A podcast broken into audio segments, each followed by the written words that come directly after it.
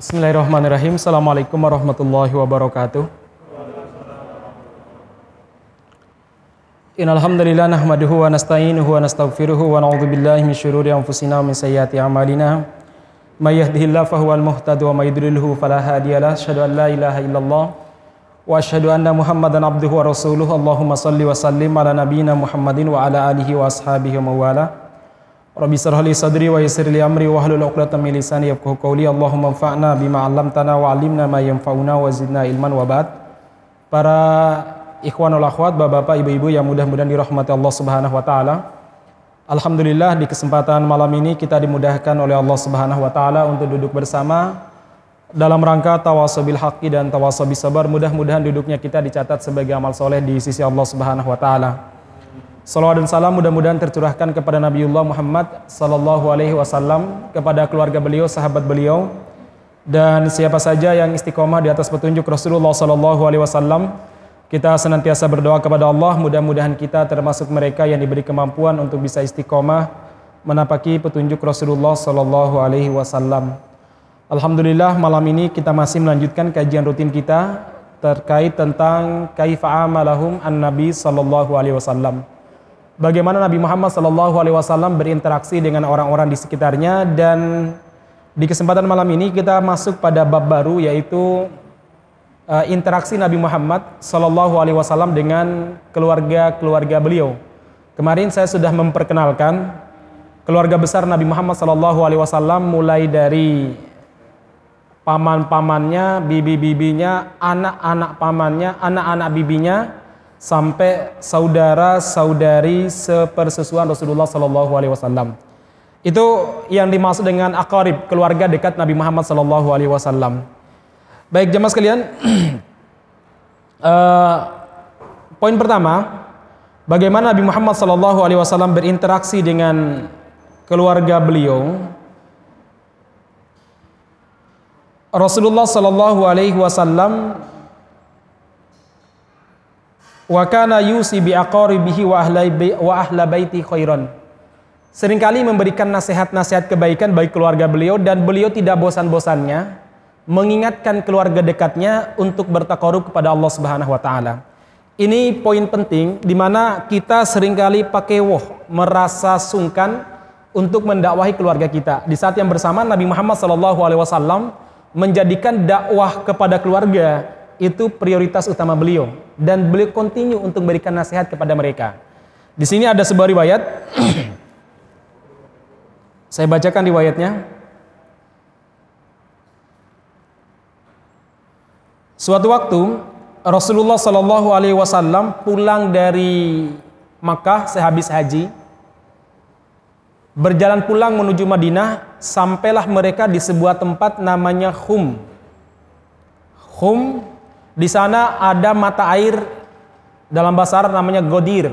Maka disebut Godir Khum yang nanti menjadi klaim orang-orang Syiah untuk menyatakan dan meyakini bahwa pengganti Rasulullah yang eh, pengganti Rasulullah yang sah itu siapa? Ali bin Abi Thalib dari peristiwa ini Godir Khum. Makanya kasus di Metro Deranan kemarin yaitu penggerbekan itu kan sebenarnya ada kecurigaan bahwa itu adalah acara yang dilakukan untuk peringatan Eid Ghadirhum. Jadi orang-orang Syiah memanfaatkan dan mengeksploitasi peristiwa Ghadirhum ini untuk pertama meyakini Ali sebagai satu-satunya pengganti yang sah bagi Rasulullah Shallallahu Alaihi Wasallam. Itu artinya apa? Abu Bakar, Umar dan Utsman harus didelegitimasi mereka tidak sah diangkat sebagai khalifah. Kata lainnya apa? Bahwa Abu Bakar, Umar, Utsman merupakan pengkhianat wasiat Nabi Muhammad SAW di Ghadirhum. Ya. Ini ada ceritanya panjang sebenarnya, tapi saya bacakan sedikit ya. Uh, Rasul, Rasulullah Shallallahu Alaihi Wasallam berhenti dan mengumpulkan para sahabat. Kemudian beliau berkhutbah memberikan nasihat setelah beliau memuji Allah Subhanahu wa taala, mengajak kaum muslimin untuk bersyukur kepada Allah Subhanahu wa taala, beliau mengatakan ayuhan nas innama ana bashar. Wahai kaum, wahai saudaraku, wahai kaum muslimin, wahai manusia, aku adalah manusia juga sebagaimana kalian. Yushiku ayatiya rasulu rabbi faujiba wa anatarikun fikum thaqalaini. Uh, Karena aku manusia, hampir-hampir saja utusan Tuhanku, maksudnya uh, namanya? malaikat maut datang untuk menjemput nyawaku dan aku mungkin akan meninggalkan kalian. Jadi Nabi sudah punya perasaan, sudah ada rasa bahwa beliau sebentar lagi akan wafat. Kemudian beliau memberikan nasihat, wa ana tarikun fikum ini. Saya tinggalkan untuk kalian dua perkara agung, dua thaqal, dua perkara yang sangat agung, yang sangat berat. Apa itu? Awaluhuma kitabullah. Yang pertama adalah kitabullah yaitu Al-Qur'an. Fihi al-huda wan nur. Dalam Al-Qur'an ada petunjuk kehidupan bagi kalian dan ada cahaya bagi kegelapan hati kalian. Manistam sakabihi wa akhadha bihi kana 'alal huda. Barang siapa yang berpegang teguh dengan Al-Qur'an dan menjadikannya sebagai pedoman hidupnya, maka dia pasti berada dan senantiasa berada di atas petunjuk. Waman akhtaahu dolla dan barang siapa yang menyimpang dari Al-Qur'an itu pasti sesat wa ahlu baiti. Yang kedua yang saya tinggalkan untuk kalian adalah keluargaku. Ahlu baiti adzkurukum adzkurukumullah fi ahli baiti. Saya ingatkan kalian tentang Allah untuk menjaga keluargaku. Udzakirukumullah fi ahli baiti. Dan aku ingatkan kalian supaya berbuat baik kepada keluargaku. Udzakirukumullah fi ahli baiti. Tiga kali Nabi Muhammad mengatakan, saya peringatkan kalian dan saya ingatkan kalian karena Allah untuk bisa berbuat baik kepada kepada keluargaku. Nah, jemaah sekalian yang mudah-mudahan dirahmati Allah Subhanahu wa taala, ini hadis hadis sahih riwayat Imam Muslim. Hanya saja nanti orang-orang Syiah menambah beberapa riwayat. Ada beberapa riwayat baik itu diriwayatkan oleh Imam Ahlussunnah, para um, imam Ahlussunnah seperti Imam Ahmad Tirmidzi, di mana Rasulullah Shallallahu Alaihi Wasallam selain sabdanya tadi ada tambahannya apa? Apa kata beliau? Uh, man kuntu maulahu fa ali maulahu. Barang siapa yang menjadikan aku sebagai pemimpinnya, maka Ali juga merupakan pemimpin bagi dia. Nah, kalimat-kalimat inilah yang dieksploitasi orang Syiah bahwa Ali merupakan pengganti yang sah Rasulullah Shallallahu Alaihi Wasallam. Padahal riwayat tambahan ini ada perbedaan pendapat di kalangan para ulama sohid dan doifnya. Dan ternyata para perawinya tambahan ini semuanya adalah perawi tasyayu. Apa tasyayu? Tasyayu itu perawi yang rodo-rodo cenderung ke syiah walaupun dia orang syiah. Eh, walaupun dia bukan orang syiah, tapi rodo-rodo cenderung ke syiah. Nah, dalam disiplin ilmu hadis, dalam disiplin ilmu hadis, kalau ada hadis yang diperdebatkan kesohihannya, kemudian hadis tersebut diriwayatkan oleh ahlul bidah atau orang yang cenderung kepada sebuah kebidaan, dan hadis ini, hadis ini mendukung kebidahannya atau kecenderungannya kepada kebidahan tersebut, maka para ulama al-sunnah wal jamaah menghukumi hadis tersebut doif. Tambahannya adalah doif. Ya. Jadi ini uh, orang-orang Syiah. Parahnya orang Syiah itu mereka mengambil riwayat ini tapi mencacatkan riwayat lain. Ya. Ini ambil yang enak-enak aja. Yang jelas begini jemaah sekalian, dalam hadis ini Rasulullah Shallallahu Alaihi Wasallam mengingatkan kita untuk berpegang teguh dengan dua hal. Yang pertama kitabullah, di mana kalau kita berpegang teguh dengannya, jaminannya adalah petunjuk. Jaminannya adalah hidayah. Jaminannya adalah cahaya. Di saat kita punya banyak masalah, insya Allah kita akan diberi cahaya oleh Allah Subhanahu wa taala dalam kegelapan pikiran kita, kegelapan hati kita saat kita berpegang teguh dengan Al-Qur'an. Ini janji jamaah sekalian, janji dari Allah Subhanahu wa taala. Makanya masyarakat muslimin yang mudah-mudahan dirahmati Allah Subhanahu wa taala, Rasulullah SAW pernah mengingatkan, "Innallaha yarfa'u bihadzal kitabi aqwaman wa yad'u bihi akharin. Allah Subhanahu wa taala mengangkat derajat sebagian orang yang berpegang teguh dengan Al-Qur'an dan merendahkan sebagian lainnya. Maksudnya, mereka yang menolak untuk berpegang teguh dengan Al-Qur'an, mereka akan direndahkan oleh Allah Subhanahu wa taala. Termasuk yang ngambil sebagian surat atau sebagian syariat, menolak sebagian syariat. Ya. Syariat jilbab dipermasalahkan, cadar guru dipecat. Eh, dosen deh. Dosen dipecat Kemudian ada rektor yang berani membuat aturan tidak boleh bercadar di kampus. Jadi seakan-akan dia lebih tinggi daripada Allah di kampus ya. Kemudian syariat-syariat lainnya jihad, riba dan lain sebagainya ditolak. Lalu wakaf ya diterima. Ini susah ini, betul ya? Saya ingatkan diri saya terutama ya dan jamaah sekalian. Allah berfirman, "Afatu'minuna bi ba'dil kitab wa takfuruna bi ba'd?" Fama jazaa'u may yaf'alu dzalika illa khizyun fil hayati dunya. Wa yaumal qiyamati yuradduna ila asyaddil adzab. Ini jelas sekali Al-Qur'annya. Mudah-mudahan para kiai yang mendukung ambil sebagian dan menolak sebagian merenungi ayat ini. Apa kata Allah Subhanahu wa taala? Wahai kaum muslimin, walaupun sekali lagi ayat ini turun terkait tentang ahlul kitab, orang-orang Yahudi yang mengambil sebagian Taurat dan menolak sebagian Taurat, tetapi dalam kaidah tafsir, dalam kaidah tafsir ada istilah adalah apa? Yang namanya hukum, yang namanya hukum itu al ibrah bi umumil lafdi la bi sabab. Ini kaidah pasti dalam ilmu tafsir. Apa itu? Uh, kita mengambil sebuah hukum berdasarkan keumuman lafat tanpa harus membatasi karena sebuah sebab. Artinya, walaupun ayat ini berbicara tentang orang-orang Yahudi yang mengambil sebagian Taurat menolak sebagian, tapi karena lafadznya umum, nggak disebutkan ahli kitab, maka ini juga berlaku bagi umat Islam juga. Maka ada istilah al-ibarah bi umumil lafdi la bi khusus sabab. Ya, pengambilan hukum dalam nas nasari, terutama dalam Al-Qur'an, berdasarkan keumuman lafat nas, lafat dalil, tanpa membatasi pada sebab diturunkan asbabun nuzul atau sebab adanya hadis asbabul wurud bahasanya. Nah, masyarakat muslimin Allah mengatakan, "Afatu'minuna bi ba'dil kitab?" Apakah kalian beriman kepada sebagian kitab? Sebagian syariat kalian ambil, wa takfuruna bi ba'din dan kalian menolak sebagiannya. Fama jazaa'u may yaf'alu dzalika? Tahu kalian apa konsekuensi orang seperti itu? Illa khizzun fil hayati dunya di dunia akan direndahkan oleh Allah. Wa yaumal qiyamati yuradduna ila syadil adab dan di hari kiamat akan disiksa di siksaan yang paling pedih. Asyad. Asyad itu ismut tafdil. Sama dengan akbar a'zam. Paling besar paling pedih.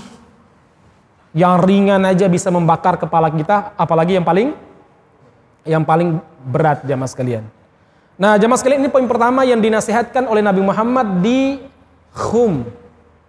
Yang oleh Syiah disebut Ghadir Khum, ya.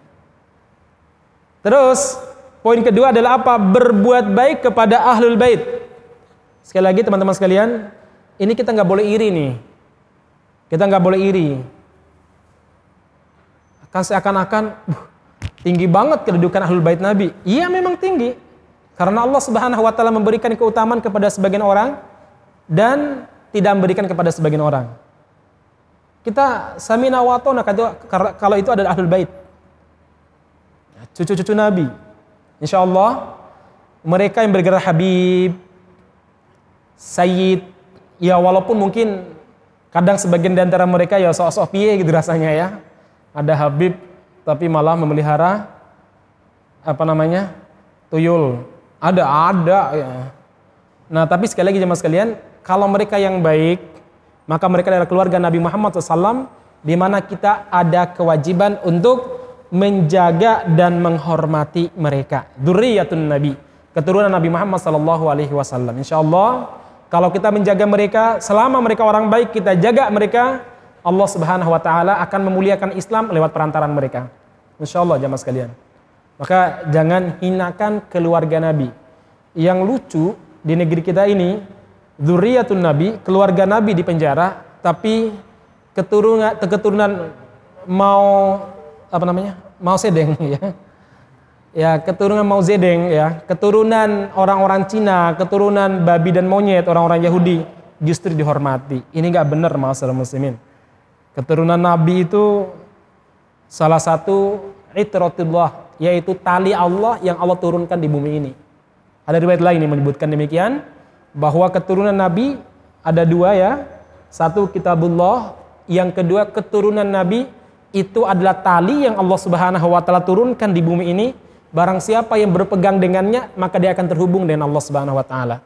Barang siapa yang melepasnya, maka Allah Subhanahu wa taala akan melepaskannya dan Allah tidak akan mempedulikannya. Memang ada hadis lain yang menyebutkan taraktu fikum amro ini. Aku tinggalkan di tengah kalian dua perkara.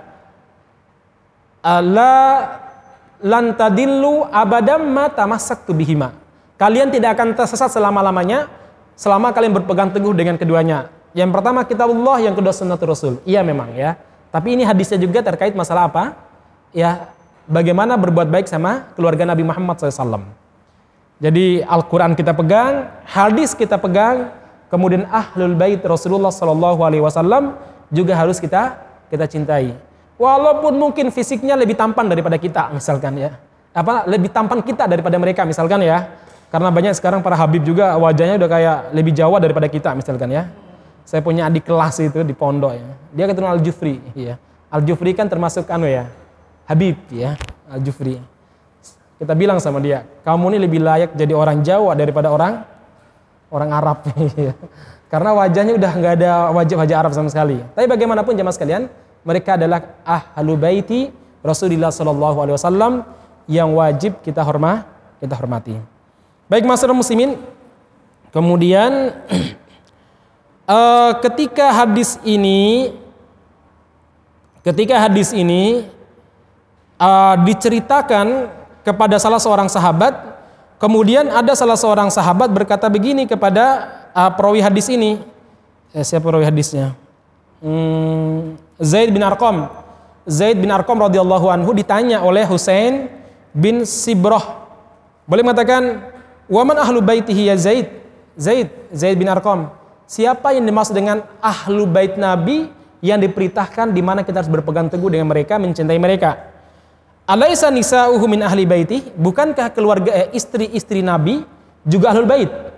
Kemudian Zaid bin Arqam mengatakan nisa'uhu min ahli baitihi. Memang istri-istri Nabi adalah ahlu bait Rasulullah sallallahu alaihi wasallam.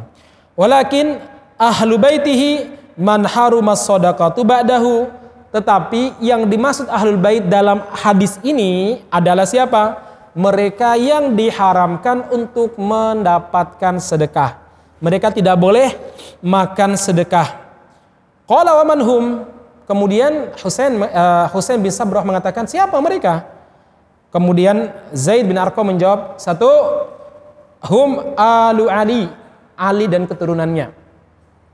Hasan, Husain dan keturunannya ke bawah Kemudian yang kedua Alu Ukail sepupu Nabi, wa Alu Ja'far juga sepupu Nabi, wa Alu Abbas dan keluarganya Al Abbas. Siapa Al Abbas? Al Abbas bin Abdul Muttalib yaitu paman Nabi Muhammad SAW saat keturunannya ke bawah. Mereka ini tidak berhak dan tidak boleh mendapatkan sedekah. Nggak boleh. Bolehnya apa? Hadiah. Ya. Maka sebagusnya bagusnya kalau kita berjumpa dengan para keluarga Nabi, jangan kasih sedekah. Dikasih apa hadi? Hadiah. Uh, jemaah sekalian yang mudah-mudahan dirahmati Allah Subhanahu wa taala. Abu Bakar Abu Bakar radhiyallahu anhu pernah bersabda, eh maaf, pernah berkata, "Walladzi nafsi biyadihi." Demi Allah laqarabatu Rasulillah ahabbu ilayya an asila min qarabati. Demi Allah, saya menyambung kekerabatan dengan keluarga Nabi jauh lebih aku cintai daripada menyambung kekerabatan dengan keluargaku sendiri. Masya Allah. Ini apa? Panggilan iman zaman sekalian. Nek dipikir-pikir ya gimana gitu ada orang yang dilebihkan daripada kita misalkan. Enggak. Ini panggilan iman masyarakat muslimin. Ketundukan Abu Bakar, ketundukan iman. Bahkan Abu Bakar juga pernah mengatakan, irqabu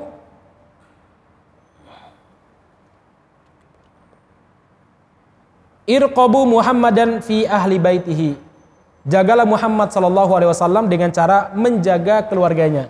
Nabi Muhammad telah wafat, maka salah satu cara untuk menjaga keluarganya adalah apa? Eh, menjaga Nabi Muhammad bagaimana? Ya menjaga keluarga Rasulullah sallallahu alaihi wasallam. Makanya jamaah sekalian di antara tradisi para sahabat terutama uh, para khulafa urasidin, mereka ini sangat menghormati keluarga-keluarga Nabi Muhammad SAW dan mereka penghormatannya jauh lebih tinggi daripada penghormatan kepada siapa pun.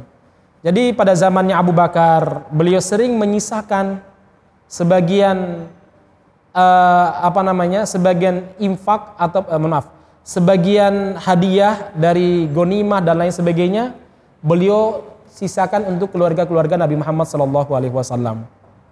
Bahkan Umar bin Khattab radhiyallahu anhu itu pernah memberikan putri raja kepada Husain. Jadi suatu waktu ketika perang, perang Nahrawan dan perang Kodisia, yaitu perang melawan orang-orang Persia, umat Islam berhasil mengalahkan Raja Persia dan berhasil membunuh Panglima Besar Persia, namanya Rustum. Ya. Kemudian uh, jemaah sekalian, put, uh, di antara yang menjadi tawanan kaum muslimin yang ditawan oleh Sa'ad bin Abi Waqqas adalah putri Raja Persia terakhir. Siapa yang nama Raja Persia? Saya agak lupa. Putri Raja Persia terakhir. Nah, dia ini sangat cantik sekali dan sangat muda. Namanya Putri Raja, apalagi Putri Raja Persia ya, gadis Persia. Lalu uh, Sa'ad bin Abi Waqqas merasa bahwa yang paling layak untuk memilikinya adalah Sayyidina Umar bin Khattab radhiyallahu anhu uh, akhirnya dibawalah putri ini ke hadapan Sayyidina Umar. Putri ini adalah putri, oh ya saya ingat, Yazdajrid nama raja terakhirnya. Jadi kaisar Persia terakhir sebelum runtuh itu namanya Yazdajrid. Nah ini putrinya. Umar melihat anaknya masih muda, cantik lagi. Apa kata Umar? Kalau saya sudah tidak, tidak terlalu berhasrat kepada wanita, umur saya sudah tua, saya akan mencarikan laki-laki yang sepadan dengan perempuan ini. Maka beliau memanggil Husain bin Ali bin Abi Thalib cucu Nabi Muhammad SAW dan menghadiahkannya kepada Husain. Sehingga saya namanya Syahbanna, ya, putri daripada Raja, Raja Persia Yazdajrid dan Syahbanna ini itulah yang membuat orang-orang Syiah sangat-sangat hormat kepada Husain dibandingkan dengan Hasan maupun ah, Ali. Kenapa? Karena Husain itu menikah dengan putri Raja Persia terakhir. Yazdajrid.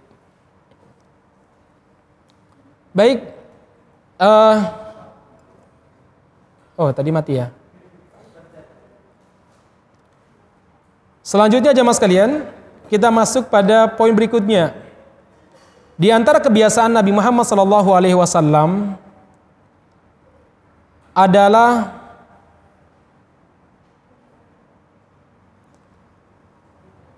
ziarah ke kuburan ibunda beliau. Suatu waktu Nabi Muhammad sallallahu alaihi wasallam berziarah kepada uh, berziarah ke makam sang ibunda beliau yaitu Aminah. Setelah duduk di atas pusara sang bunda, tiba-tiba Rasulullah sallallahu alaihi wasallam menangis, meneteskan air matanya dan membuat orang-orang di sekitar beliau juga menangis walaupun mereka belum tahu sebabnya. Mereka sangat sedih melihat Nabi Muhammad yang sedang menangis dan sedih. Beliau nangis, beliau menangis terseguk-seguk. Nah, jemaah sekalian, akhirnya para sahabat bertanya, "Ya Rasulullah, kenapa Anda menangis?" Masya Allah ya para sahabat menangis ketika Nabi Muhammad SAW menangis. Walaupun mereka nggak tahu alasannya karena melihat bagaimana sedihnya Nabi Muhammad membuat sahabat juga menangis. Baru setelah itu mereka bertanya, "Ya Rasulullah, kenapa Anda menangis tadi sampai membuat kami juga menangis?" Apa jawaban Nabi? Ista'adantu rabbi fi an astaghfira lahum falam ya'dan li. Saya sudah minta izin kepada Allah Subhanahu wa taala fi an astaghfira laha untuk memintakan ampun bagi ibu saya. Saya minta izin kepada Allah agar saya diperbolehkan meminta ampun buat ibu saya. Falam ya'dan li. Namun Allah Subhanahu wa taala belum mengizinkanku. Wasta'dzantuhu fi an azura qabraha fa'adhina li ketika aku meminta izin kepada Allah untuk bisa menziarahi kuburan ibuku, maka Allah memperbolehkan untuk menziarahinya, tapi nggak memperbolehkan untuk memintakan ampun bagi ibuku. Inilah yang membuat Nabi Muhammad SAW menangis. Beliau sedih, tapi bagaimanapun ketentuan Allah Subhanahu Wa Taala harus diterima. Kemudian beliau melanjutkan, Fazuru al-kubura. Hendaklah kalian berziarah ke kubur. Fa innaha tudzakirukumul mauta karena ziarah kubur itu membuat kalian mengingat kematian. Orang kalau sudah mengingatkan kemat mengingat kematian, insya Allah ibadahnya akan baik.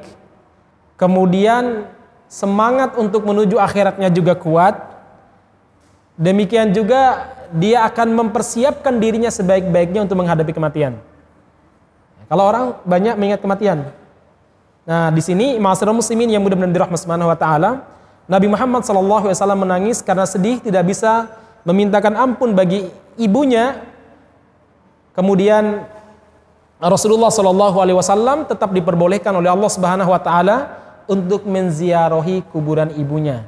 Jadi beliau sesekali berziarah kepada kuburan ibunya, ke kuburan ibunya. Dan Rasulullah Sallallahu Alaihi Wasallam menyarankan kita untuk memperbanyak ziarah kubur. Masya Allah ya, ziarah kubur. Kita ini kayaknya kalau tidak ada yang meninggal, jarang ziarah kubur. Ya ya, seringnya ke mana? Ziarah warung he ya, atau ziarah ke mana? Nah jamaah sekalian, eh, para sahabat dulu punya kebiasaan untuk ziarah kubur.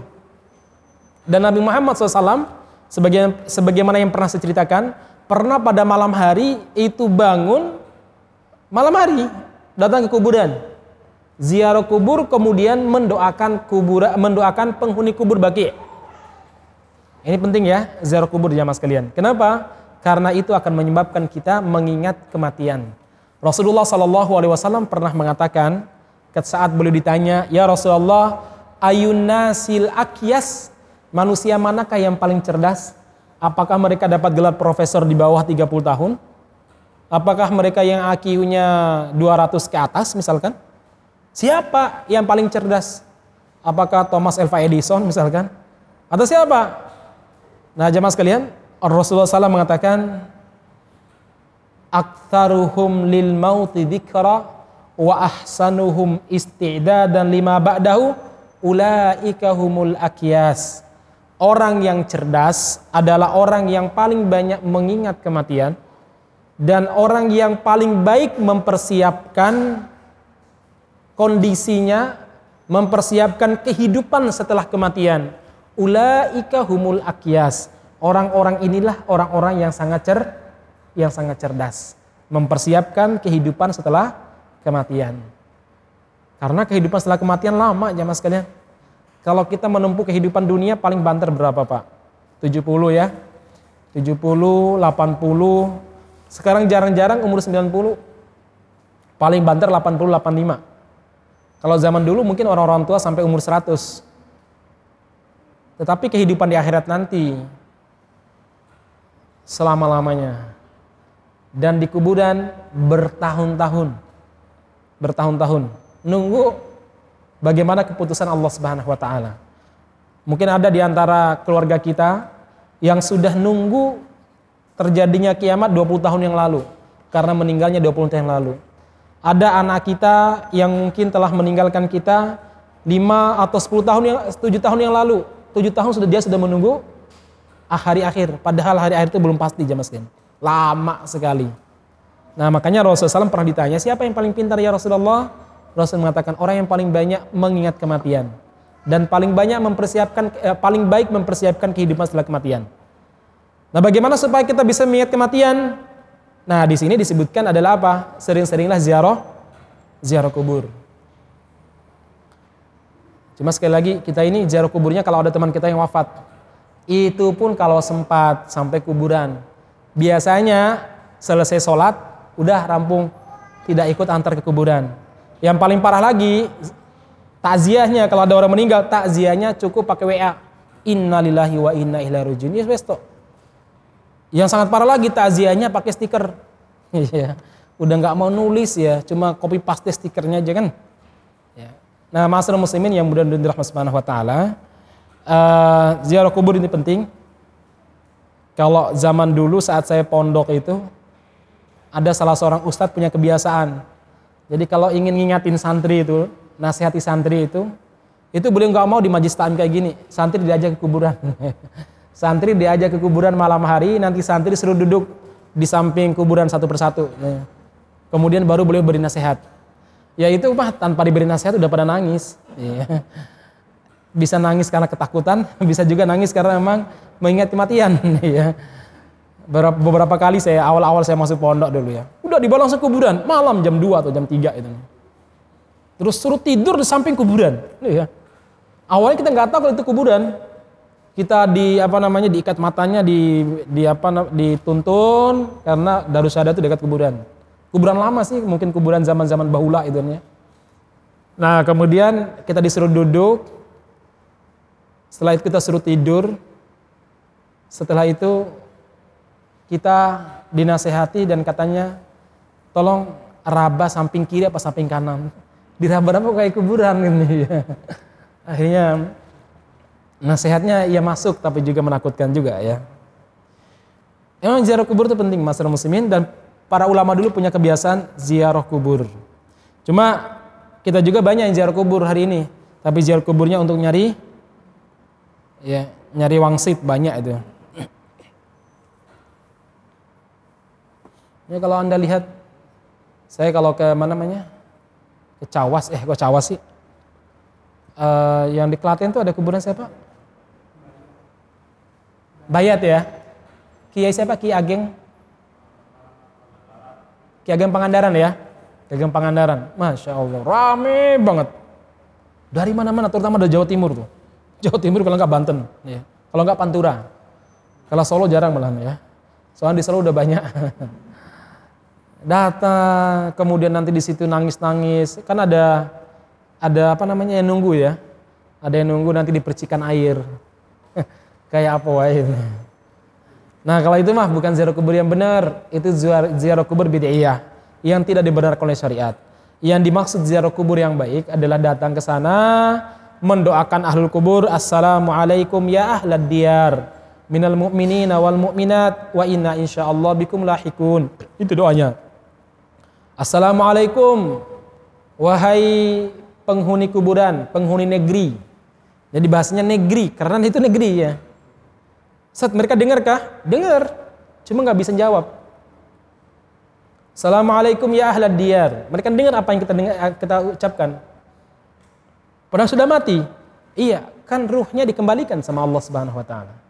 Dikembalikan, dia dikuburkan dikembalikan oleh Allah Subhanahu wa taala sampai disebutkan dalam sebuah riwayat uh, sesungguhnya penghuni kubur itu mendengar suara terompah kalau dia dikuburin ya mendengar suara terompah orang yang menguburkannya yang paling terakhir. Jadi entah istrinya atau anaknya atau siapa pak nanti pak yang menguburkan kita siapa ya nggak tahu ya. Nah kita dengar suara terompahnya yang terakhir. Nah jamaah sekalian makanya kita bersalam assalamualaikum ya ahlad diyar minal mu'minina wal mu'minat baik dari kalangan mukmin laki-laki atau mukminah. Wa inna insyaallah insyaallahu bikum lahikun dan kami sebentar lagi akan menyusul kalian. itu peringatan untuk diri kita. Ya. Nah kemudian lihat, saya sudah pulang. Saat kalau baca Al-Quran di atas kuburan bagaimana? Sajane boleh, tapi dikhawatirkan akan ada keyakinan-keyakinan tertentu. Maka sebaiknya baca Al-Quran di mana? Di masjid. Saat mendoakannya boleh di atas kuburan boleh doakan. Yang paling utama di mana? Yang paling utama mendoakan orang yang meninggal itu di Masjidil Haram. Ya di Masjidil Haram di malam Lailatul Qadar itu paling mustajab. Bukan di mas, bukan di kuburan. karena doa-doa diijabah di tempat yang suci dan di waktu-waktu yang dimuliakan oleh Allah Subhanahu wa taala. Baik masyarakat muslimin yang mudah-mudahan dirahmati Subhanahu wa taala. Itu uh, Rasulullah Shallallahu alaihi wasallam menziarahi kuburan kedua orang tuanya. Jadi sesekali kita ziarahi kuburan keluarga kita yang telah meninggal. Entah itu teman kita, orang tua kita, nenek, kakek kita, atau suami kita, istri kita atau anak kita. Ziarahilah jamaah sekalian. Hingga apa-apa ibu-ibu, bapak-bapak, misalkan Anda ini orang orang giri sana misalkan, sesekali saat pulang mampir di kuburan eyang, kemudian mendoakan, boleh, boleh, sekaligus mengingatkan diri kita tentang kemati, tentang kematian. Yang nggak boleh itu kalau cari wangsit, ya. Yang nggak boleh itu kalau anda melakukan hal-hal yang bid'ah, itu yang nggak boleh. Kalau bawa ceret sama bunga, nyiram bunga, tabur bunga di kuburan boleh kah Ustadz? Nah ini ada khilaf di kalangan para ulama. Kalau saya pribadi tidak. Karena saya sudah membaca mempelajari dalilnya. Dan saya melihat bahwa itu hanya diperbolehkan pada zaman Nabi. Dan itu pun Nabi yang melaksanakannya. Para sahabat nggak melaksanakannya. Itu menunjukkan apa? Khususiyatur Rasul. Kekhususan Nabi. Kalau sebuah ibadah dilaksanakan oleh Nabi, dan para sahabat tidak melaksanakan sama sekali, padahal tidak ada perkara yang menghalangi mereka untuk melaksanakannya, maka itu adalah khusus bagi na, bagi Nabi. Ya, khusus bagi Nabi. Baik, masalah muslimin, uh, poin berikutnya adalah wakana sallallahu alaihi wasallam harisun ala da'wati aqaribi ilal Islam. Nabi Muhammad Shallallahu Alaihi Wasallam sangat bersemangat, bersungguh-sungguh dalam mendakwahi keluarganya untuk masuk Islam atau untuk istiqomah di atas Islam. Kita lihat ketika turun wa anzir ashiratakal aqrabin. Berikanlah peringatan kepada keluarga dekatmu wahai Muhammad. Tadi malam di sini saya jelaskan ayat ini. Ya, pada materi tadi malam. Ketika ayat ini turun, Rasulullah langsung mengumpulkan keluarganya. Dikumpulkan. Kemudian dikasih makan enak. Tapi ternyata belum mulai ceramah, Abu Jahal, eh Abu Jahal, Abu Lahab sudah membuat apa namanya kekacauan. Dia sudah ngomong macam-macam, Muhammad kamu begini-gini, membuat suku kita malu dan lain sebagainya. Akhirnya ricuh. Nabi Muhammad pun membubarkan majelisnya dua pekan apa tiga pekan kemudian Nabi Muhammad masak masakan yang enak lagi, dikumpulkan lagi, kemudian beliau baru kemudian berikan ceramah kepada kepada keluarganya, mengajak mereka untuk masuk Islam. Subhanallah jemaah sekalian, uh, menurut saya hari ini kita diberi kesempatan dan diberi fasilitas yang banyak oleh Allah Subhanahu wa taala untuk mendakwahi keluarga kita. Dengan grup keluarga misalkan, Masya Allah, Grup keluarga itu kalau kita nggak isi dengan tausiah, nanti keluarga-keluarga kita yang jauh dari Islam atau yang masih awam keislamannya malah ngisi dengan hal-hal yang tidak tidak baik. Maka isilah dengan hal yang baik. Dan sebaiknya isi hal-hal yang sudah disepakati dulu. Jangan isi dulu dengan hal-hal yang mungkin belum disepakati. Contoh ya, saya itu punya teman, dia seorang pengusaha di Gentan itu. Dia cerita, Ustaz, grup keluarga saya itu, wah gayeng terus. Sampai hampir dibubarkan. Ya. Kenapa? Karena satu projo, sebagian projo, sebagian anti Jo ini ya. Paham ya? Pro Jokowi sama anti Jokowi. Wah, rame katanya ya. Rame ya Mas kalian. Akhirnya setelah itu kita buat kesepakatan, udahlah. Grup tidak boleh bicara politik. Kita bicara hal-hal yang sifatnya uh, kekeluargaan dan hal-hal yang sifatnya yang disepakati. Contoh mati kan disepakati kan sama-sama mati kan? Nah, monggo. Kira-kira kalau Anda meninggal nanti, maunya bareng Habib Rizik atau maunya sama Luhut? Ah, ya. Itu monggo diisi. Ya kan begitu ya. Setiap orang itu akan meninggal, akan dibangkitkan bersama dengan orang yang dekat dengan dia kan. Nah jemaah sekalian. Nah kira-kira nanti Anda lebih bangga dibangkitkan bersama Habib Rizik, bersama dengan Ustadz Bahtir Nasir, ya, atau bangga dibangkitkan dengan Lut misalkan ya. Nah masalah muslimin monggo diisi ya. Ya nggak harus seperti itulah ya. Silakan diisi dengan nasihat kebaikan. Banyak sekali sekarang jemaah sekalian tulisan-tulisan, kemudian apa namanya uh, semacam uh, flyer-flyer dakwah bisa di-share di grup keluarga kita, masya Allah. Dan itu uh, insya Allah saya yakin lah kalau kita punya di anggota anggota grup itu 20 kita share hal-hal yang misalkan bermanfaat dan disepakati misalkan saya yakin akan ada satu dua yang mungkin membutuhkan disimpan. Saya itu grupnya banyak banget. Kadang yang paling parah itu masukkan grup tanpa izin itu ya itu banyak banget ya. Nah saya itu biasanya lihat kalau ada yang baik tak kasih bintang ya dibintangin, yang lain hapus. Ada hal-hal yang bermanfaat bagi kita. Suatu waktu mungkin kita baca ulang lagi, hari ini belum sempat baca, kita baca ulang lagi. Yang bermanfaat masyarakat muslimin. Maka sekali lagi sarana yang Allah Subhanahu wa taala berikan kepada kita begitu banyak untuk mendakwahi uh, mendakwahi keluarga. Uh, jamaah sekalian, ya mudah-mudahan dirahmati Allah Subhanahu wa taala. Ketika turun ayat ini wa andir ashiratakal akrobin Nabi Muhammad sallallahu alaihi wasallam pun berdiri di hadapan kaumnya dan mengatakan begini Ya ma'syara Quraisy wahai kerabat-kerabatku dari kalangan Quraisy ishtaru bi anfusi ishtaru anfusakum bebaskan diri kalian dari neraka. La agna angkum minallahi syai'a Sesungguhnya aku tidak bermanfaat sedikit pun bagi kalian kelak di hari kiamat nanti. Maksudnya kalau kalian gak soleh, kesolehan aku tidak bermanfaat bagi kalian. Ya Bani Abdul Manaf, wahai putra-putra Abdul Manaf, Bani Abdul Manaf, ini Quraisy. Quraisy ini ada suku Abdul Manaf, ini suku Nabi Muhammad SAW. La agna ankum minallahi syai'a kesolehan saya, kebaikan saya, kenabianku tidak bermanfaat bagi kalian kelak di hari kiamat nanti. Ya Abbas bin Abdul Muttalib, wahai Abbas bin Abdul Muttalib, paman beliau yang paling dekat dengan beliau. Orang Quraisy yang sangat kaya, yang dekat dengan Nabi Muhammad SAW al-Abbas, yang kemudian nanti masuk Islam. Aku tidak bermanfaat untukmu, wahai paman. Ya Sofiyah binti Abdul Muttalib.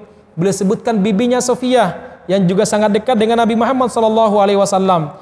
Aku tidak bermanfaat untukmu kelak di hari kiamat nanti. Ya Fatimah binti Muhammad, wahai Fatimah binti Muhammad, boleh panggil putrinya. Sesungguhnya kenabian ayahmu tidak akan memberikan manfaat kepadamu kalau kamu nggak soleha. Salini masyiti min mali, silakan kamu minta, wahai Fatimah, minta apa saja harta yang aku miliki tak kasih. Tetapi la ugni anki minallahi syai'a. Di hari kiamat aku tidak bisa memberikan banyak hal untukmu. Masyarakat muslimin yang mudah-mudahan dirahmati Allah Subhanahu wa taala, ini di antara Nabi Muhammad SAW mendakwahi keluarganya. Jadi ada dakwah umum, ada juga beliau dakwah face to face. Ini semangat Nabi Muhammad untuk mendakwahi keluarganya. Uh, bahkan uh, jamaah sekalian yang mudah-mudahan dirahmati Allah Subhanahu wa taala, di antara yang beliau prioritas, prioritaskan untuk dakwahi ya tadi orang-orang yang sangat dekat dengan beliau. Salah satunya Ali bin Abi Thalib. Ali itu umur 9 tahun masuk Islam. Jadi umur 9 tahun masuk masuk Islam. Sudah sangat dekat dengan Nabi Muhammad Shallallahu alaihi wasallam sampai suatu waktu beliau ini sholat bersama Ali jamaah kepergok sama Al eh, Abu Thalib saat itu masih dakwah sembunyi-sembunyi. Jadi masih sembunyi-sembunyi dakwahnya. Akhirnya Abu Talib tahu kalau anaknya telah mengikuti agama sepupunya Muhammad.